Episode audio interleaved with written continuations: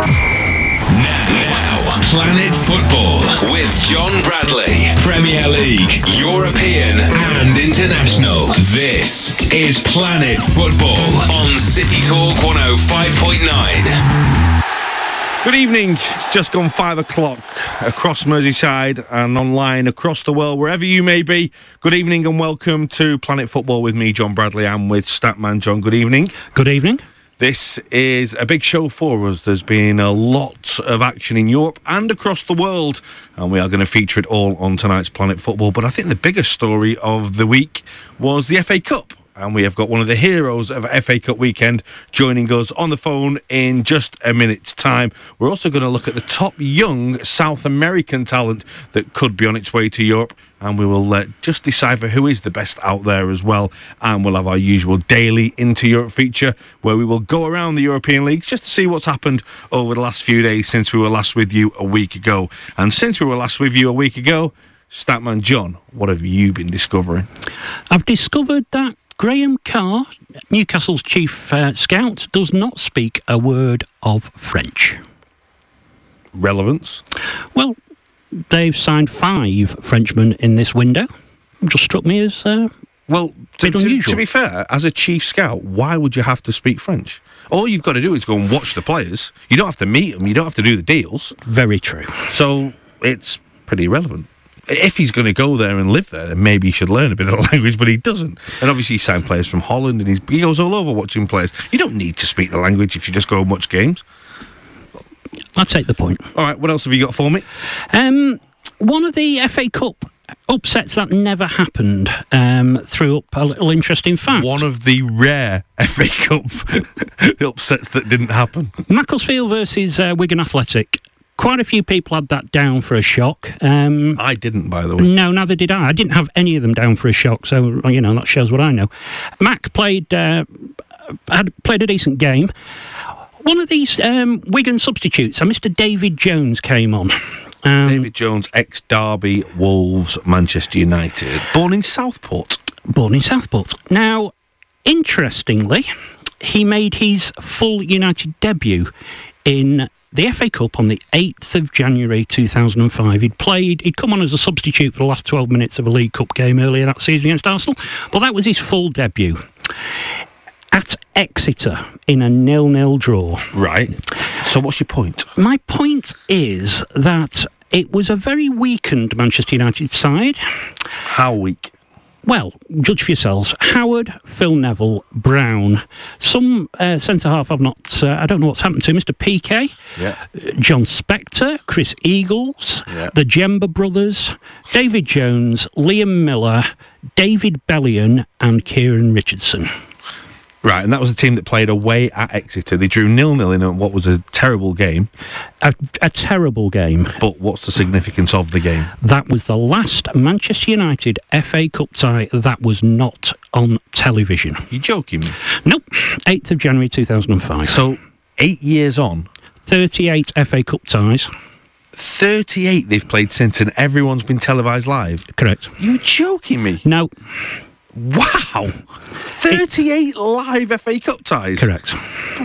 That's ludicrous. And some of them have been absolute stinkers. What, you mean like the one at the weekend? like the one at the weekend. so we can all look forward to watching Manchester United versus Reading in the next round of the FA Cup. Is that live? Well, they've not announced it okay. yet, but uh, it must be possible it's not going to be, but I wouldn't hold hold well, much chance. One of the games that I would have liked to have watched at the weekend was um, the dismantling of Queen's Park Rangers by the League One High Flyers, MK Dons, who are a very well run club. I spend a lot of time down there.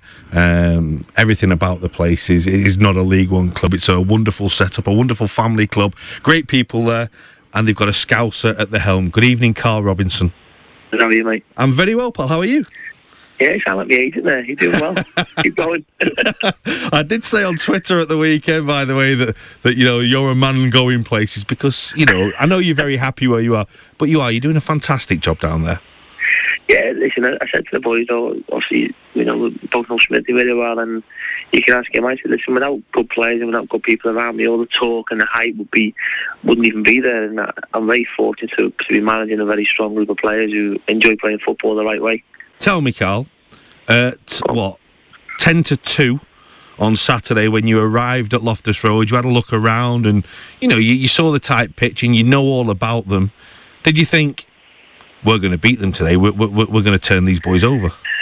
Um, it's weird. You sat in your hotel and all that before the game, and you go to all the permutations. It's not going quite right, generally most of my permutations are bringing Smithy off to either winning or losing because he's after about an hour. And I never for once thought we would be four 0 up. when you um, no, I never, I never ever dreamt that would be the, the scenario that we were making our changes at. And we felt we could go there and put a performance on and get a result but getting the result like we did was, was phenomenal. Okay, granted, all the, the hullabaloo that's gone with it regarding QPR after the game, that's those respect them, that's nothing to do with me. Yeah. All I can worry about is what we did in that day, and, and we played a big part in that game.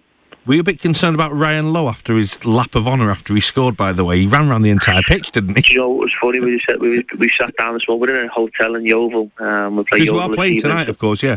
Yeah, and uh, we, we sat down. We went through the bad bits and the good bits of the game. And it's amazing. Ryan Lowe runs faster after he scored when he's chasing the ball. I said to him, Lowe, well, what goes on there? And he, it took a while for it to register, but Lowe generally does. And then the next thing he went, oh, you're out of order. But it's true. It's uh, he, he's honestly when he scores, watch how quick he runs. It's phenomenal. He goes from slow, to, he goes from slow to average pace. It was, I mean, it was a, it was a win made on Merseyside as well because uh, Darren Potter scored as well, didn't he? And his finish was just was just, it was so nonchalant, so cool. But but that's the way the boy plays football, isn't it? Oh, he's top draw. He's top top draw. He, uh, as he played for Liverpool right wing, and he's never been a right winger. Darren Potter's never whatsoever. He, he had a bad time at Sheffield Wednesday, but he's, he's played for big clubs, Potsy, and he's Joe's a person. If you spend time around the place, he's a he's a credit to himself. He's a credit to how we report up. He's, he's so grounded and level-headed, and his his performances were great. Even the third goal um, was John Asamoah and Ryan Lowe set the goal up. So when you look at it all, it wasn't it wasn't a bad day for, for the Scousers. I know, obviously, as a um, as a a Liverpool lad, you're a red as well. You'd been disappointed to watch the game on Sunday at Oldham. But I looked at Oldham's squad and thought, wow, that's so small, that squad. There's a load of kids on the bench. And then I went through your squad. And you are carrying a small squad, aren't you? So what you're achieving in that league is brilliant. Yeah, we're, we're carrying a, we're carrying probably one of the smallest squads in the league, and we've got good quality on it. We, we, we've gone for, for quality rather than quantity this year, and so far it's done us okay. Like we're sitting eight at the moment, but we're four, four or five games in hand on certain teams around us. Granted, yeah, you have to win them, um, and we'll be doing our utmost to try and make that happen. But we are got a small squad, and, and yeah, it was gutted on Sunday. Um, it was disappointing to watch. Best player I've seen in League One this year and last year is a boy that you plucked from playing from Sporting Fingal in Ireland, Sean Williams. He's the best player I've seen in that division who could go and play a lot higher. Where on earth did you find him and, and how um, did you um, spot him? I think he's only about eight stone wet through. And he's playing centre half. He's so small and skinny, and but he's got so much class. Um, I got a phone call from Neil Lennon saying, listen, we're signing this boy, do you want to take him on loan? He's top draw. And then when I put on the fitness coach, who's a Dublin himself, he said, oh, I know, he's best mates with my brother. So we got him in, I phoned him and said, we'll sign him. and we ended up, he come to us and he, he wanted to sign for us rather than go to Celtic um, because he felt he'd get an opportunity to play with us. And, and that was the end of the story, really. I actually, I've never done this before, but I went on somebody else's say-so um, I got him in, watched him train for a week, and the boy just oozes class. Yeah, he does. And he, he, it was one of them ones you almost didn't need to see him playing the game. You, your eyes are very quickly you know that you found the player. Can you explain to me how a central defender can move from playing centre half in a game and move to number 10 in the hole just behind the striker and do it just as well? Because that's what you did against Sheffield Wednesday in that yeah. replay in round three yeah, or as Brendan Morgenson calls it, uh, of the reverse number nine, whatever that one is. Um, yeah, he's the number 10 position in behind the striker. He's, he, to be fair, he's a, he was a centre midfield player that plays centre midfield or left back. We converted him to our two centre halves, the two centre midfield players, Anthony Kay and um, Shawnee. Yeah. And then he also went number 10 last year, three or four games, and, and scored goals. And he actually went to number 10 and then Sheffield Wednesday at the post and set up two chances. I remember Steve Harvey working with the players. I said, "What? Where can he play, Steve?" He said, "Just, just don't you worry about that." Somebody can handle the ball, he can pass the ball, he can receive the ball. He's got an awareness of where he needs to be at any particular time, and he's got a hunger and a desire to want to play this game. He'll find his position eventually. Your coaching schooling came at, at Liverpool's academy under Steve Heighway. Is that what has taught you to play football the way that Yeah. you do? Because you do play a really good brand of football and you like to knock it about. He's the best. He was one of the most phenomenal coaches I've ever seen work. People talk about Shankly and Paisley and Dalglish and Fowler and Rush and Gerrard and Whelan and Molby and Hansen. The, the list is endless of Liverpool greats. Um, probably people are moan the fact they've missed one or two out there, Yeah. 10 or 12 out. But Steve Ira is somebody that not only won, I think he won three European Cups, he won seven league championships, or there, thereabouts, FA Cup, um, scoring goals in them and creating goals in, in big occasions. But then to go on and, and to run a youth system which produces Steven Gerrard, Michael Owen, Robbie Fowler, Steve McManaman, Jamie Carragher, Neil Mellor, Darren Potter, Jonas Semmelbo, people who, who, who might have made it the highest level but are making a wonderful career outside the top level. And that goes unnoticed. That he had 20 odd years nurturing this a phenomenal array of talent. Yeah. Listen, I, I know you've got a game tonight. You've got Yeovil. Are the boys all grounded and ready for it? Because, you know, your main aim this year is to, to get out of that league. It's nice that you've got Yeah. Barnsley in the next round, but, you know, you- you've got big league games starting at Yeovil tonight. Yeah, we have. Yeah, we've we've, we've come down last night. It's uh, the the Scouts you probably can't use in the radio, but I'm using it's it's raining very heavy. Um, and it's very windy, so it's uh, it's not the best of weathers. Um, we've always been for a walk around like Taunton Castle, and the boys are very chilled out, but they're very focused on the job in hand, and they understand the consequences and the life-changing consequences if they get out of this league this year for themselves. And that's that's the big main aim of, our, of all of our players. Yeah. Listen, the last thing I need to ask you, because I know you're busy preparing for the game. and I've Scared kept- now, brothers. I've kept you for ages. Uh, yeah. Don't worry, it's not about why were there so many shocks in the FA Cup this weekend? neglect.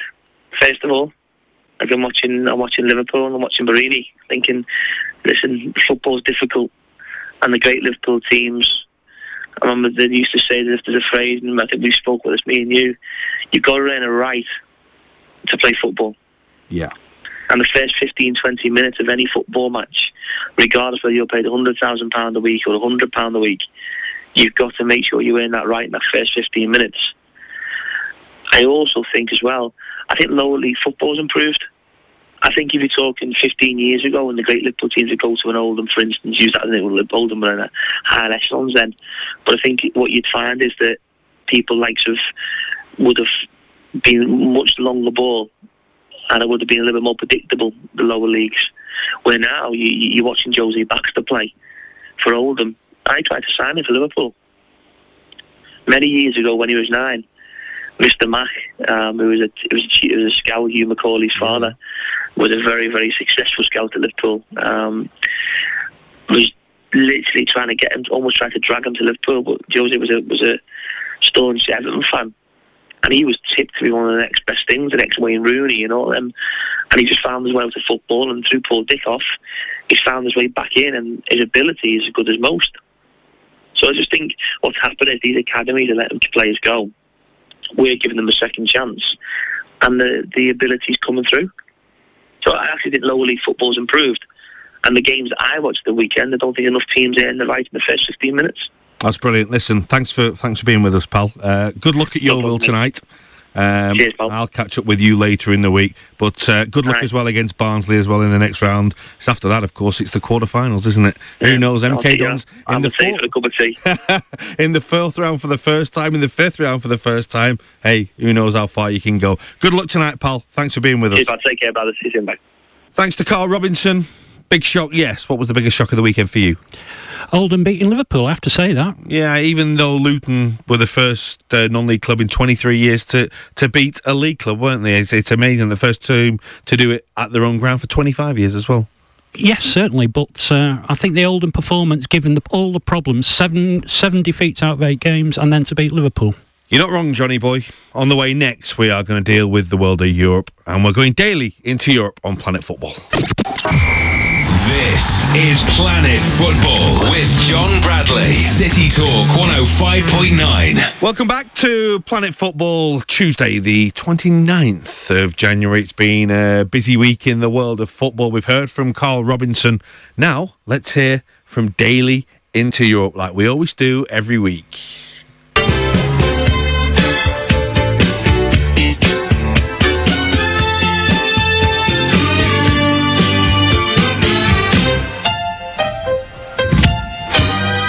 Good evening, Arthur. Good evening, John. You're right. Yeah, I'm all right, pal. How are you? Yeah, very good. Thanks. Very good. Good. You're just jumping on a train, aren't you, to go to QPR versus Man City tonight? That's right. Yeah, it's going to be a cold one, I think, but um, got time to chat to you always. You've just got back from Spain as well. You were at the Bernabeu at the weekend.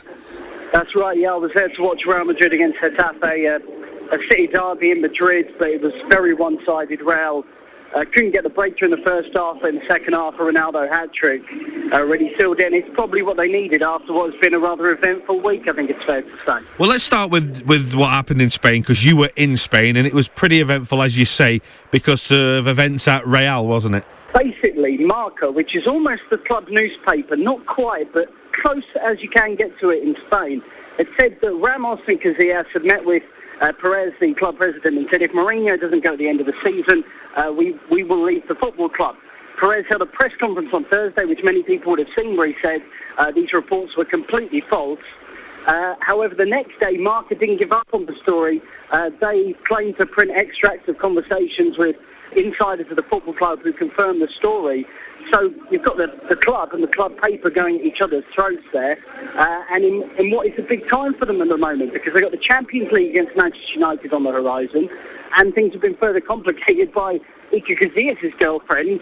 Uh, this morning, people may remember her as the um, the girl he kissed uh, while being interviewed after they won the World Cup, after Spain won the World Cup. She's, she's admitted the dressing room's in a bad way and that Ramos and Casillas are always meeting with Perez for lunch and that kind of thing. So she's got herself involved and it's all got a bit messy. I don't think there's any place for getting involved in things, but then again, she's only doing her job, isn't she, as a journalist in a privileged position. What was the reaction to Mourinho at the game the other day? the reception was absolutely fantastic. At Real, they read out the team, uh, but they don't just do that, they, they also say the coach's name at the end. And the reception for Mourinho was absolutely fantastic. They were singing his name. Um, although the announcer said Jose Mourinho, which obviously isn't how you pronounce his name. so I think after a few years that would annoy me. Yeah, um, definitely. But the reception was absolutely fantastic. The fans love him. And in the absence of Casillas, who's injured at the minute, uh, he handed the armband to Ramos. So if there is this problem with Casillas and Ramos, um, he's not letting it affect his decision making in, in respect to the captain's armband. Very interesting stuff at way out. Normal service at Barcelona, but uh, special performance from Messi. Yeah, four goals from him. I think we're getting pretty used to this. I mean, I was at uh, the Nou Camp last season, team scored five, so that was a very special occasion. Four he got on this occasion, so uh, another comfortable win for Real Madrid, uh, for Barca, and with Atletico dropping points they extend the lead at the top again. Well, I wanted to say about that because the big surprise at the weekend were Athletic Bilbao beating Atletico Madrid. Um, and Bilbao aren't the side that they were last year, so that was a big result. I just wonder if you, the Fernando Llorente deal to Juve got done last week, and I just wonder if that took a little bit off the pressure of the players. It's been bandied around the club for a long time. Llorente wanting to leave. His contract expires at the end of the season. He's going to join Juve at the end of the campaign. And after that deal is finally done, after it's finally sealed, they go and beat Atletico uh, 3-0. Quite an astonishing result. Um, and they played delightful football. And I'll tell you this, John. I was out for dinner with my girlfriend on my final night in Madrid.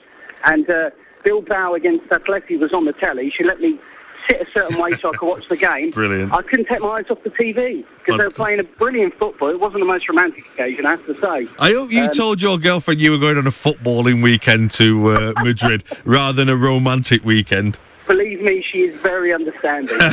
Listen, I want to talk about Italy because um, the big result at the weekend was Sampdoria. They, they, lost the president last week, didn't they? And then they turned in a, a stunning performance against Pescara on Sunday. Both teams just outside the relegation zone. That's right, yeah. Um, the, the, death of Riccardo Garrone, the club president, was a big thing for them. He, would had an illness for quite a while and died aged uh, 76 in the end. So wonderful response and an interesting one as well. Obviously, was a game down at the bottom. But Icardi scoring four goals in that game. And funnily enough, Messi scored four this weekend. Some have labelled him the new Messi. And there's going to be a real tussle. This is going to be interesting, John, between Italy and Argentina for his services at international level. Because Prandelli has said, I want him for Italy. And it's got the Argentinian FA in a bit of a panic. So it's going to be interesting to see what happens with uh, Icardi decision. It's been absolutely fantastic for Sampdoria. Yeah, a bit of interest at the top as well because Juve were held by Genoa, so uh, Napoli closed the gap with a win at Parma. Yeah, Cavani with a late goal for Napoli. A surprise there, he's the top scorer in Serie A this season. Uh, Juve's draw uh, a, a controversial one with Genoa finished one all, but perhaps they should have had a last minute penalty. There was a handball. It reminded me of the Micah Richards handball, uh, which was given uh, against Liverpool in the League Cup semi final last Yeah, season. remember that one. It was leg to arm, and it's whether that's handball or not. It wasn't given. Conte uh, went mad. They all went mad, and a load of bans were given out. Conte will have to miss two games from the sideline, although he's a bit used to it after his ban early on in the season. What's the opinion of uh, Anelka's uh, move?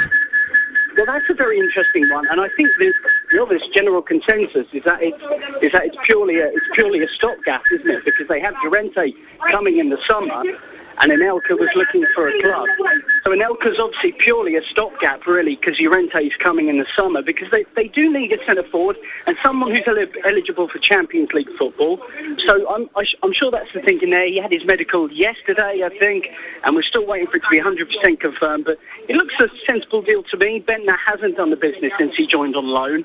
Um, so they He's had a lot of injuries though. Bendtner, hasn't he? He has had a lot of Yeah, injuries. He, has, he has. But on his rare chances in cup competitions Yeah. against lower league opposition, it hasn't quite happened for him. And it's difficult coming in and out of the team. I think if you're a number nine, you need to play every week. Uh, but it hasn't happened for Bendtner. So they're looking to Anelka now. I think he's 34. He's going to be there for five months and earn about uh, half a million quid. I think so. It's going to be interesting to see how that pans out. Yeah, in France, the so-called cream of the crop has risen to the top, uh, as the House of Pain once said. Um, PSG have gone back to the top this weekend with a narrow win over Lille, but they're still not playing great. Needed an Aurelien Chedjou goal to win, didn't they? An own goal. I, I just wonder what will happen at the end of the season with Ancelotti because the team hasn't settled despite all the money that they have spent. They're not playing the brand of football that people are expecting, and in particular, if they don't win the title, it would be, I think it'd be fair to say, it'd be an absolute disaster in the end.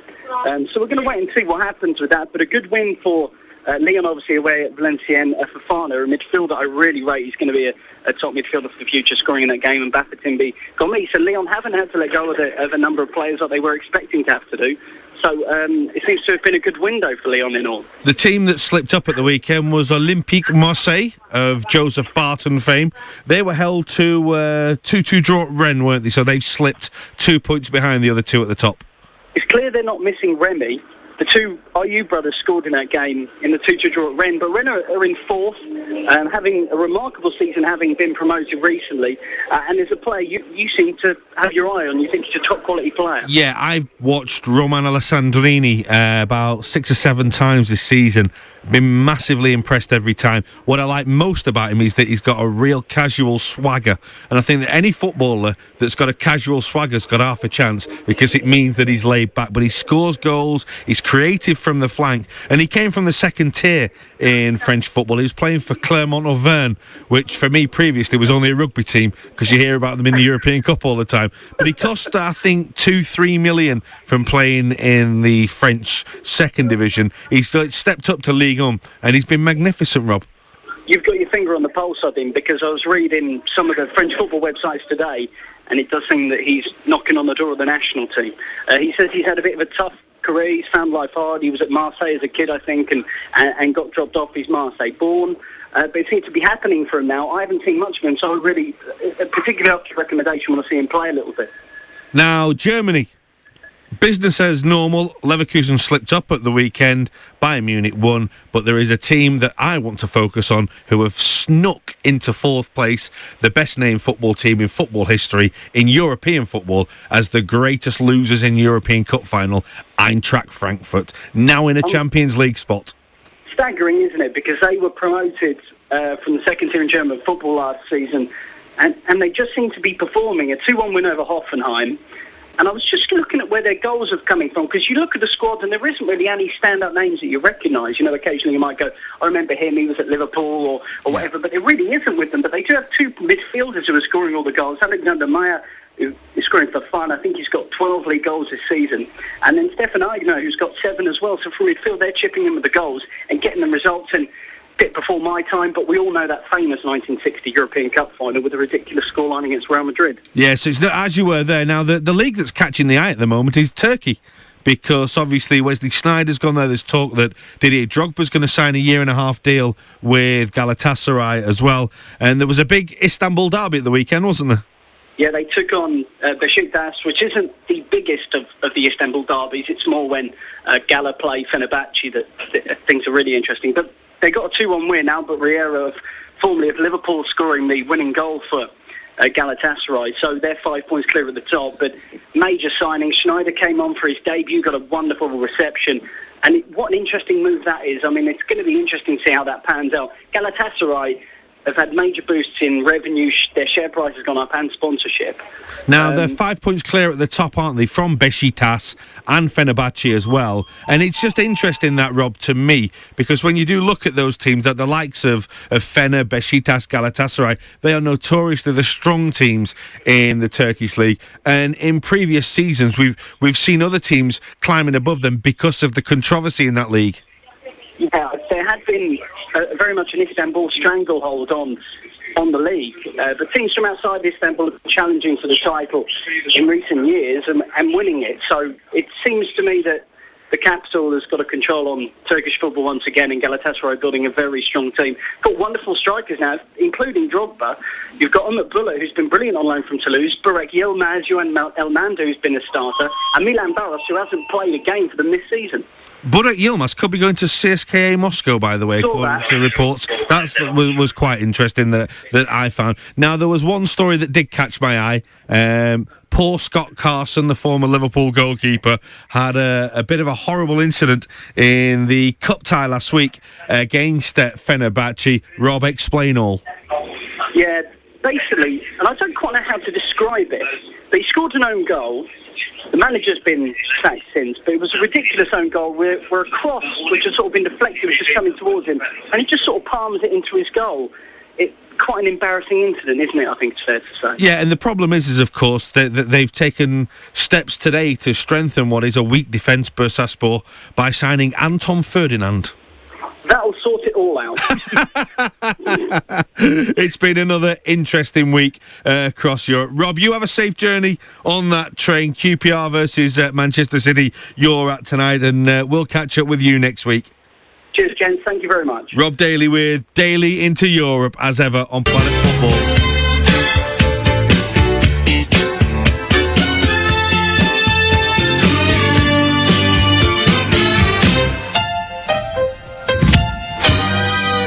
Statman John. Yes, uh, the African Cup of Nations. Yes. We are getting to the um, more interesting part of it. Mm-hmm. The, the best story so far for me has been Cape Verde. They've managed to get out the group. Cape Verde, tiny set of islands, f- managed by the ex air controller from the airport who gave up his job. Whoa, whoa, whoa. Cape Verde are managed by the air controller. Yes. From the island of Cape Verde. Yes. Right, okay. He gave up the job. Um, he has a background, obviously has a background in football, but that was his day job. Took over a couple of years ago.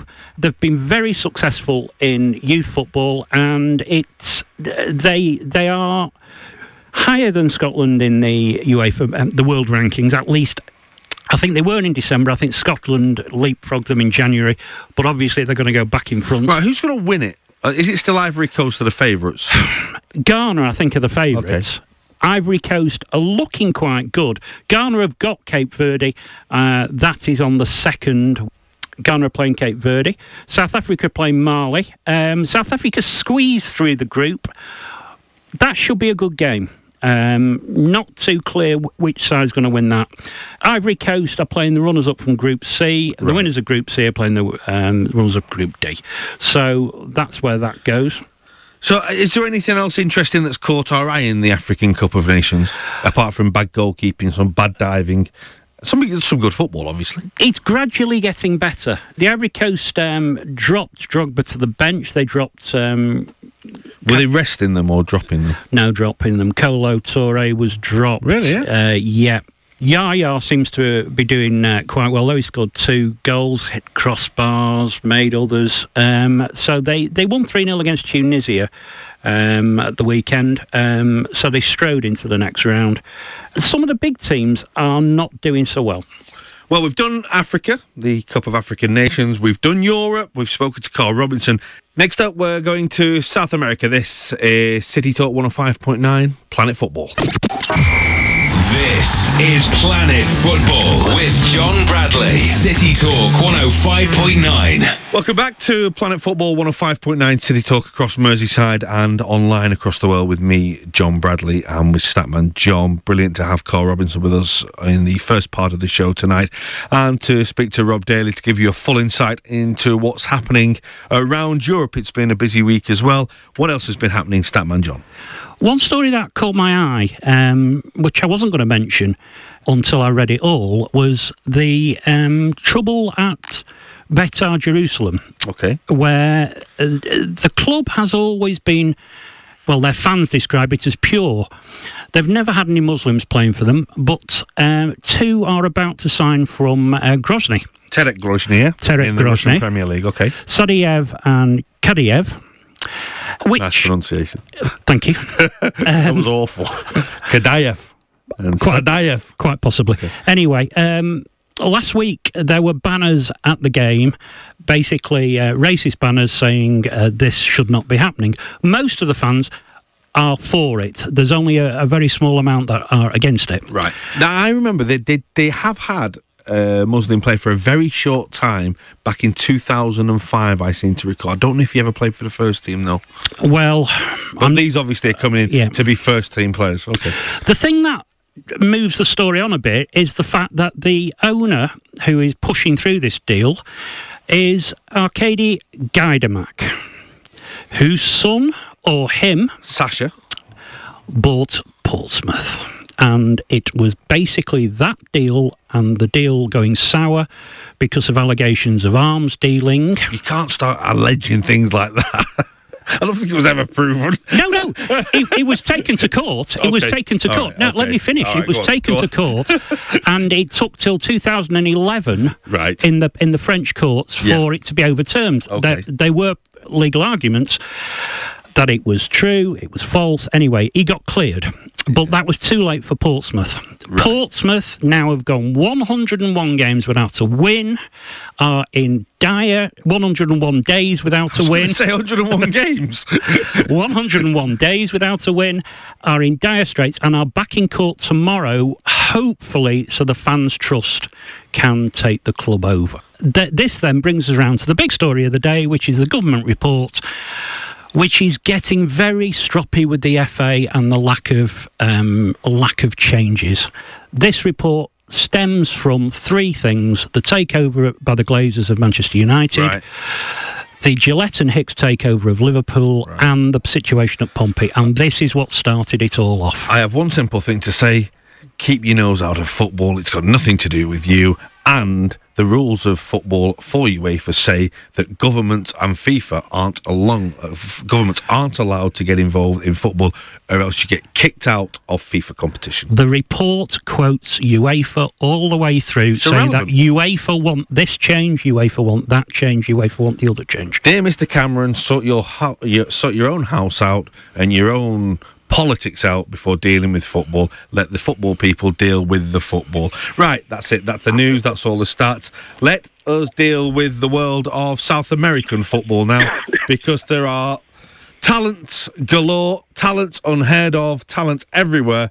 And Planet Football has its very own expert who we can welcome to the show for the very first time. I've been meaning to get him on for ages, but we've had so much to do. And so tonight I have uh, basically disturbed Ed Malyon's skiing holiday in the Alps. Good evening, Ed.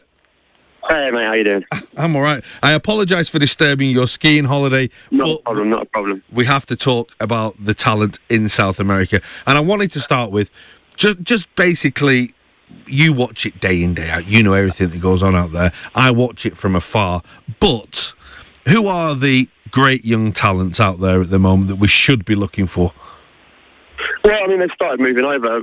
This week we saw Ricardo Centurion of Racing move over to Anzhi in Russia, which I think is going to be a great move.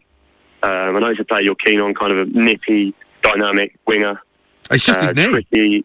Anyone that's Oh, called brilliant- Ricky, brilliant anyone that's called yeah. Ricky Centurion has got a great future in the game, unless he's a But cricketer. you know, he's, he's, a, he's a class act. Um, and uh, in fact, at Racing um, in Argentina, they're one of the big five in Argentina, and they've got a few young kids. They've got um, a player called Fariña, who might be moving to CSK in Moscow. Uh, Luciano Vietto is a personal favourite of mine. He's kind of um, tricky little striker, but originally used to play as a number 10, so he's very capable of dropping in deep and, and linking up play a bit better than perhaps a traditional number nine. He's just, you know, an exciting young Yeah, player. I I wanted, to, I wanted to talk to you about Vietto because you know when I've seen him, he- he is that little tricky type who can score a Yeah. goal. But like he's coming to the team as a young boy. I think he's 19 still, isn't he? 19, 20, and he's Yeah, come and he he- scored goals and he scored goals at international level and everything, hasn't he? He, he made his, his debut, his first start for Racing at 18 last season against San Martin de San Juan and scored a hat trick uh, on his first start. And ever since then, it's just been he's been flying really, playing kind of uh, Argentina, Argentina under under 20s. Um, he's kind of on the brink of the domestic squad as well. Kind of playing they play against the Brazil domestic squad as well. Yeah. And uh, he just looks. He, I mean, he's one of the next ones through to Europe. Juventus very interested, and I think it probably will be for Italy. Now, a player that, that I have watched a lot, and I think a lot of people are aware of him now. While everyone talks about Neymar and the talents that, uh, of him, but I've been so impressed with Bernard over in Brazil. Oh, well, he's a sublime player. Obviously, playing for Atletico Mineiro with uh, Ronaldinho is uh, a great way to learn. But he's he's a very classic Brazilian playmaker in many ways. But he's also got he's, he's so athletic, uh, so agile. His balance is, is phenomenal, which is always kind of a key in a, in a young playmaker. He can play wide, he can play through the middle behind the striker. You know, depending on where, what club he at, he could play possibly as kind of a false nine or a second striker and uh, he's the most exciting talent, I'd say, attacking-wise, coming out of the country right now.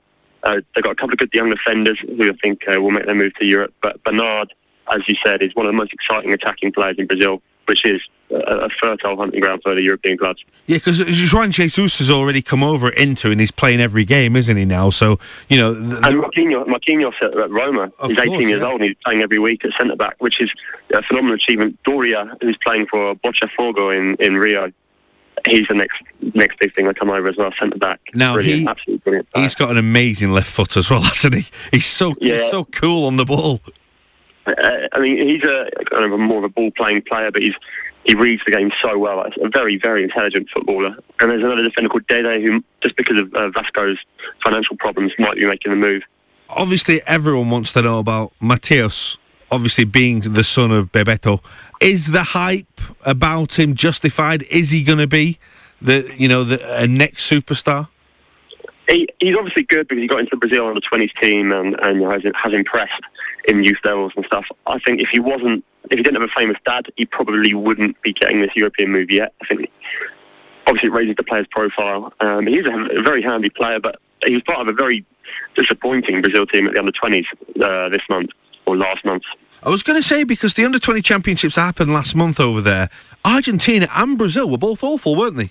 Yeah, it was an absolute disgrace. Um, the, the Argentine system is completely balked, and they need to kind of do a root and branch review, but they, they won't while there's so many issues within the, the governing body. Uh, I'm not as sure as what went wrong with Brazil. I think it just um, just poorly managed and poor performances, and you've got to remember the other the other sides in South America improving all the time. As you can see from the World Cup qualifying, your Venezuelans, your Perus, your Ecuadors, those are improving sides, and um, as they improve financially and economically, that filters through to the football. How is the potential move of Philippe Coutinho to Liverpool from Inter being seen down in South America and in Brazil? Um, the thing about Coutinho is a player that he left South America quite young, so he hasn't got a huge high profile. Um, obviously, he's been selected in national squad, so people know who he is. But it's a bit like when the Argentines leave. If they haven't played for Boca or River, they tend to kind of get ignored a bit when they're in Europe. And you know, you have to make a big name for yourself in Brazil if you want people to be following your steps when you go over to the old continent. Obviously, Liverpool will do a lot for his profile, and I imagine you know he could be on the verge of the the national team heading towards 2014. But he's not particularly a well-known player in Brazil at the moment. It's only going to get bigger. What's your take on him? He'd fit in with Liverpool really well. I, I like. He'd, I imagine he probably played kind of wide in that front three, drifts inside, picks up the ball nicely, uh, threads balls through. He, he can be direct. He can drive at players. He's not really going to get down the line and whipping crosses, but that's not really how Liverpool play anyway. You've got kind of Suarez and Borini or Sturridge making the little darting runs, not looking to get across the front post and head it in or anything. So I think he, it's a very good fit. And perhaps in a game against lesser opposition, you might put him in that midfield tree and help, help him kind of create. There are two players from Argentina that have been pretty central to news over January in the UK. One is Fabrizio Coloccini uh, at Newcastle, and whether he'd go back. Uh, that's not going to happen now. And there's a lot of talk that Carlos Tevez is going to turn down a contract at Manchester City because he wants to go back to Boca. I think Carlos Tevez wanted to go back to Boca for the last uh, two years or so, really. Uh, you know, he's not your average bloke, really. Uh, he's, you know, he's from a very, very, very humble. I mean, he struggled to learn English. He's been here a, a long time. You know, hasn't he's never really got an education. Is it so struggled or can't be bothered? He's, uh, when you've got so, such a little education, it, it, I, I, can't. I mean, I did uh, languages as my degree. Language is kind of um, what I've always done. But when you haven't got an education to start off with, learning another language must be phenomenally difficult. I can't even imagine. So I think the problem with him is he, when he was younger, you know, they, they were out on the on the streets, kind of trying to get money for their family and, and playing around with the kids or playing football or whatever, and, or stealing stuff. But what they weren't doing was going to school and learning. You know, his, his Spanish isn't great. Yeah. so, uh, so how can you expect him to have brilliant English? I mean, yeah. uh, I, I really just think it's a bit beyond him, and I think he's wanted to go back to Boca for a while. For him, it is a case of getting enough money so he can set himself up for the rest of his life, and then he can go back there. And the thing about if he goes back to Argentina, he will be revered. What's your take on Coloccini wanting to leave Newcastle just to go home? Have you got an insight into why? Yeah, well, yeah. I mean, uh, it has been agreed not to report the exact reasons, but I completely understand his reasons to want to go home. Uh, you know, something sometimes things are more important than football. Personal issues are more important than football. But I understand Newcastle's point of view. I, I think the guy needs to go home. He need he needs to sort his family problems out. But the club have got you know potential huge relegation, which would obviously lose them how much? 90 million, is it? Yeah, yeah, yeah. Uh, in revenue and stuff. So they can't afford to take that risk of, of just sending that on loan to San Lorenzo for a few months. Maybe perhaps they could have said, okay, have two weeks, go back and, you know, see if that makes you feel a bit better or whatever. But for now, obviously, he's got no choice. He's staying. But his head, from what I understand, isn't particularly in the game at the moment. So yeah. we might see his performances dip. Now, the one player that I've fell in love with as a footballer uh, a few years ago was Paulo Henrique Ganso. Um, he's had a few problems with knee injuries and the like, but you know, I always thought that he'd end up getting a massive move to somewhere in Europe. I thought he was one of the great young talents of football, but yeah. are things just stalling for him a little? He's an interesting one, isn't he? Because if you think about it, kind of the emerging economy of Brazil has meant that um, they've been able to hold on to players like Neymar and Ganso. Whereas before, they would have sold him as an 18-year-old for 20, 30 million. With Ganso, that would have been good because his value now is probably 10 million less. You know, when Sao Paulo bought him from Santos, yeah. it was about 8 million pounds. Um, so that's kind of the downside of the fact that they can hold on to these players is sometimes they turn out not to be as good as they were at 17, 18. Ganso's main problem has been uh, his, his injuries have taken taken a toll on him. In, his, in the last couple of Libertadores run in, in 2011, he missed a lot of it, large swathes of it. Uh, I think he played one leg of the semi. I think he just about got there for the final, but yeah, he, injuries have taken their toll. And he's always been a slow player, so he's not lost the pace, but um, players have kind of got used to how he plays. And he's still a very kind of beautiful, fluid player to watch, but a bit like uh, a may in the way that sometimes you can just kind of bash him out of the game because he's so slow if you get someone energetic enough in and around him, then it's going to make it very difficult for him. And he hasn't got the experience and craft of Riquelme to get out of those holes. Brilliant. Well, listen, Ed, I know people can keep uh, in touch with you on your Twitter. It's Uh, EAA Malyon, that's, That's M-A-L-Y-O-N. EAA Malyon with their LY in. So it's well worth keeping in touch with Ed on Twitter. He's going to join us regularly as well on Planet Football with all the news from South America. Thanks for disturbing your skiing holiday, my friend. We'll catch up with you in the coming weeks. That's Ed Malyon joining us on Planet Football, a real insight into the world of South American football. And that's been Planet Football this Tuesday evening. We'll be back same time, same channel next week, won't we, Statman John? We certainly will.